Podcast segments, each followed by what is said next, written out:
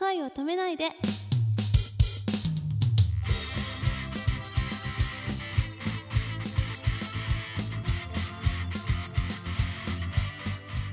こんばんは、高橋夏実です。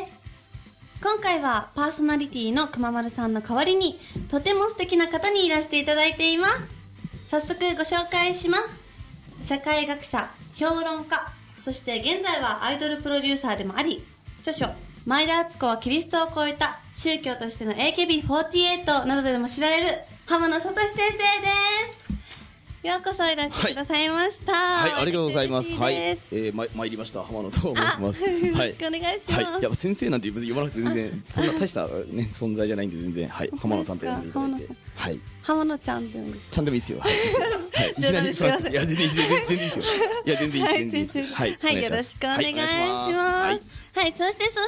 もう一方をご紹介いたします。受験世界史にこの人ありと言われた塾講師、著書の荒牧の世界史の見取り図などで有名な荒牧豊義先生です。ようこそいらしてくださいました。あ、こちらこそ初めまして、荒牧です。はい、なんでこんなとこに呼ばれたの、ずっと呼ばれた時からあれっていう、確かにこういうちょっとアイドルの世界には興味はあったんですけど、はい、ある意味でその浜野さんはアイドルを立ち上げるっていう役割だし、はいはいはい、夏実さんはそのアイドルそのものやってるわけで、はいはい、僕なんかはすごい客観的に全部見てんですよ。最前とかで見ることない、いつも後ろの方ですか。そう、はい、だからなんかこうある意味でちょっと距離が置いてるからこういうところに呼ばれたのかなって、だからなんかある意味でおたおたしくない話になっちゃいますけれども、よろしくお願いします。はい、よろしくお願いします。はい、すごい楽しみです。はい、こちらも楽しみです。はい、よろしくお願いします。はい、浜野先生は、はい、先生じゃなくていいですよ。だから浜野さんは、浜野さんは今年の6月15日に PIP というご自身でプロデュースされた、はい、アイドルユニットを立ち上げられたそうなんですけども、どんなグループかお伺いしてもよろしいですか。一応ですね、はい、メンバー数は今のところ22人いきなり多いですね。300人ぐらいオーディションに来たんですけど、それで22人。いや実はもっと最初取ろうとか言ってたんですよ。22人以上35人ぐらい最大経過があったんですけど、さすがにそれはやりすぎだと気づきということになり、スタッフと議論して結構絞って22人なんです。あ、絞って22人、絞って300人はオーディションで、スカウトはなし。あ、オーディションです。あ、スカウトもちょっとありましたけど、いやでも基本全部オーディション。はあ、いや逆にやっぱ300人もオーディションに来るってこと自体が、アイドルになりたいっていう子がやっぱすごく多い、基本的には多いんだと思います。何歳から何歳までで絞ってやったんですか。今回募集は、13歳から初め20歳にしたんですよ。なんですけど僕がそれを見て、だから僕が決めたんじゃなくて、最初はそのうちのスタッフが決めてて、20歳みたいな、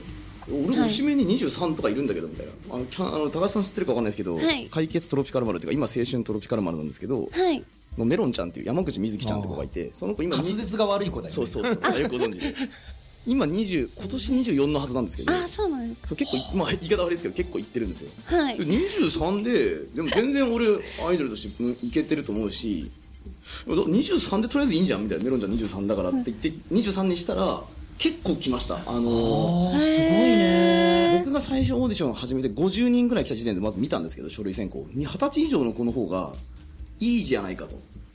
そうなんです。やっぱこれ、このご時世、ハロプロさん AKB さんと、はい、これだけアイドルなんていうか市民権というか、はい、日本社会に根付いて女の子の夢としてなんか憧れの職業として随分根付いたわけじゃないですか。はい、だすごいやっぱりもう中学高校からアイドルになりたかったんだけど、もう20歳も過ぎちゃってなれなかった、でも最後のチャンスだと思ってきましたみたいなことすっごいたくさん来た。じゃあその人は今働いてるって感じで、働いてる子もいれば学生の子もいれば、で私それ見て、だったら最初実はそのどういうグループか、最初コンセプトはアイドルを作るアイドルっ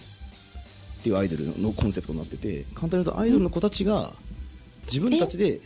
アイドルグループを作っていく、プロデュースするっていう感じですか。そうです。今はすぐは無理ですよ、もちろん。はい、将来的にはでもプロデューサーになってもらう、プロデューサーって言ってもそれはどういう意味なのかまだこれから探りなんですけど、でもそれだったらやっぱり年齢差があった方がいいよね。変な話。そうです。でうちのグループはアイドルの子たちが、よくその食っていけるグループにしたいと思っていて、で物販の売り上げだけ私もどうしてもバイト代もいかないレベルじゃないですか。さすがに。あ、なるほど。もうアイドルの子たちも運営もやるし、はい、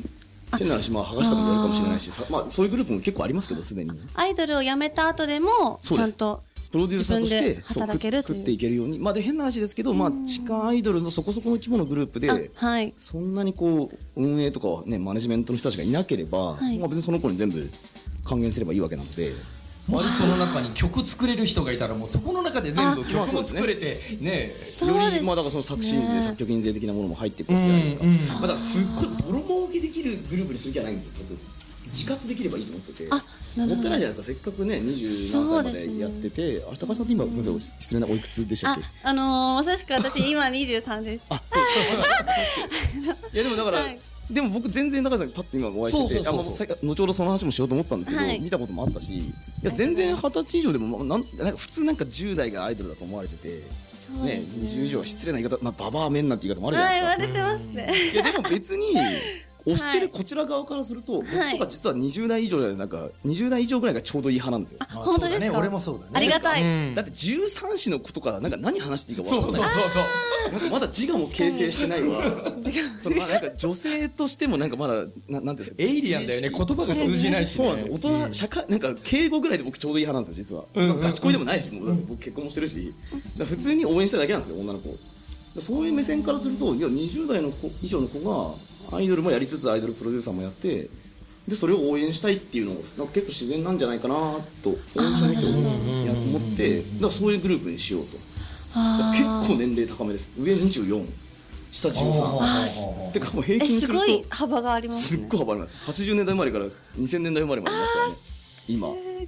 まあ、AKB グループだってそうっちゃそうなんですけど、いきなりそれってのは結構すごいっちゃすごいでしょうね、はい、そういうなんか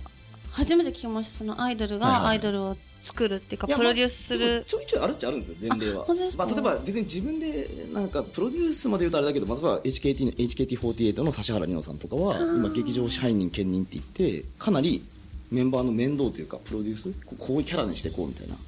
私AKB48 さんのこの茨から喋りますけど、打ち上げみたいなのが出たことがあって、一度そのリクエストタワーってイベントで映像で出演したことがあって、その後指原さんが思いっきり秋元さんと本当にプロデューサーとしてこう相談してるのを見たことがあって、あ、すげえなみたいな。本当別にただ単にテレビ出てるだけの人じゃなくて、完全に企画会議とか、まあでも今のアイドル割とそういうとこ多いと思うんですよね。自分たちで考えてセトリも作ってみたいな。そうですね。キャンディーゴーゴーさんもそういう側面あると思うんですけど、はい、わかんないですけど、振り付けとかも結構自分たちで考えたりとか多いですよね。振り付けはもうだんだん自分たちでやり始めるよね。そうですね、はい、そうですよね。その方が絶対、だって僕作れないですもん振り付け。自分で踊ってないからわかんないし、だからもうアイドルの子たちがアイドル作るのが一番向いてる。だからアイドルだし、アイドルの子だけどアイドルも好きだからみんなアイドルになったり目指してるわけじゃないですか。だから変な話、僕なんてまだアイドル見て3年ぐらいだから、そんなにこう、いやうちのメンバーの方がよっぽどアイドル感あるなって子いるし。あ、そうですね。なんか今結構この社長をアイドルが動かしてるって感じのあります。キャンディーゴーゴーでも、はいはいはいはい、仕切りがそっちですね。はいはい、そうなんですね。これ僕のね、好きなまなみのりさは3人で最後までまなみのりさでおばあちゃんになるまでやるって言ってるのね。でもね、おばあちゃんになるまでやったらアイドルの概念ってどうなるんだろうっていう、おばあちゃんでもアイドルって言っていいのだろうって。いや、いいんじゃないですか。僕は好かれてればアイドル好かれてればアイドル、人前に立って好かれてる存在なら僕は何でもかんでもアイドルでいいと思うんですよ。変な話、僕はもう何でもいいと思ってて、年齢も関係ないし、ちょっと人気者ってことですよね。なんかすっごい、なんかものすごく簡単にしちゃうとアイドルって、それで飯が食えればそれに越したことはないんじゃないかなと思ってて、まだそういうグループにしていきたいなと。別に僕もともと芸能プロダクションとかやってたわけでも全くないし、ただのなんかまあ、学者ではない、まあ、評論家だった人がなんか妙にアイドルハマりすぎて結局今のアイドル界のもし構造的な問題があるとすれば、その金回りだと思ったんですよね、単純に。で、僕は別に稼ぐ気な、別に他で稼いでるから何の、僕アイドルで稼ぐ気なくて、はい、回ってきゃいいやと、好きすぎてなんかそれやりたいってだけですね。そうですね、確かにアイドル一本でやってる子ってあまり周りにないです。ミュージシャンと一緒だね。バンドマンとか、お笑い芸人とかと同じで、 そうですね。でそこで、まあ、もうちょっと持続可能に、しかもまあ向いてるんだから、グループアイドルの運営、マネージャー、プロデューサーはアイドルの子の方がむしろできるだろう、でファンとしてもそっちの方が応援しやすいんじゃないかなっていう気はしてて、変なね、だから僕もだからよく地下アイドル並んでて、いやもちろんこの人たちが売れてほしいと思うから CD100 枚買ったりするわけじゃないですかね、うん、ざっくり、うん、でもなんかでもそれがなんか無駄にその子たちにもっと入ってほしいってやっぱ思うわけですよ、太田としては。もうちょっと、いやもちろん手伝ってらっしゃるスタッフの方にも入るのは全然いいんですけど、なんかもうちょっと効率コスパというか、どうせ押すならみたいな、そういうグループをまあ作りたいと思って、いやだから実はコンセプトって言ってるんですけど、なんかコンセプトというよりはビジネススキームとかしか考えてなくて、どういうなんかなんだキャンディー55だったら何でしたっけ、なんか渋谷ロック系、あ、それアスキーでしたっけ、渋谷系ガールズロックアイドルですよね、はい、とか普通そういうなんかどういう表現ないようにするかがコンセプトだと思うんですけど、僕の場合そうどういう運営形式にするかしかまだコンセプト考えてなくて、あでも具体的に今のうちのメンバーのこういうアイドルを作りたいってみんなそれぞれ持ってて、それは面白そうだなと思うから撮ってるんですけど、これからどんどんそういうこう募集し、目標は2020年ぐらいになったら AKB グループぐらいめちゃくちゃメンバー数が多いグループ独立させてもらうんですけど、全部 PIP ってグループに所属してるって定にして、それはもう当然日本全国に広げないと無理だよね。もちろん日本全国に広げますね、まあ、だから地下アイドルだけなんかがっつりなんかこう連盟作って AKB 超える、まあ人数だけですよ、人数だけ、うんのが僕の目標です。十分 PIP だけでフェスができちゃうわけ、ね、もう全然できます、全然できるし、やるし、暇もある。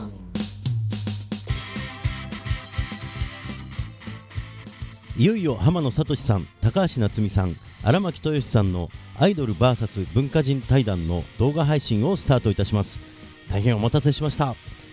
今回のポッドキャスト編集で聞けなくなっている部分もそのまま、さらに AKB48 や浜野さんのプロデュースする新生アイドル PIP だけでなく、他のアイドルグループの話題も盛りだくさんのスペシャルムービーです。ぜひお楽しみください。内容は他では見ることができないオリジナル全3部となります。第1部 PIP 誕生秘話 AKB48 にハマって、第2部アイドルと恋に落ちたら、そしてさらにディープな第3部は配信サイト会員限定コンテンツとなります。第3部 AKB48 秘話アイドルの使命は配信サイトチャンネルアルファにて無料の会員登録をいただいてからご覧ください。また他にもポップリップやポアゾン、古着系18など多くのアーティスト、アイドルのムービーや恋を止めないで秘蔵音源などチャンネルアルファオリジナルコンテンツも交えてご用意しております。ぜひアクセスしてください。 URL は http://et.alpha-ch.co.jp です。もう一度言いますね。 http://et.alpha-ch.co.jp です。楽しんでください。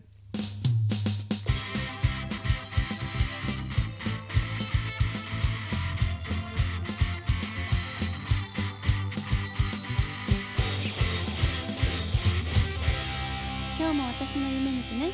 それではおなつみなさい。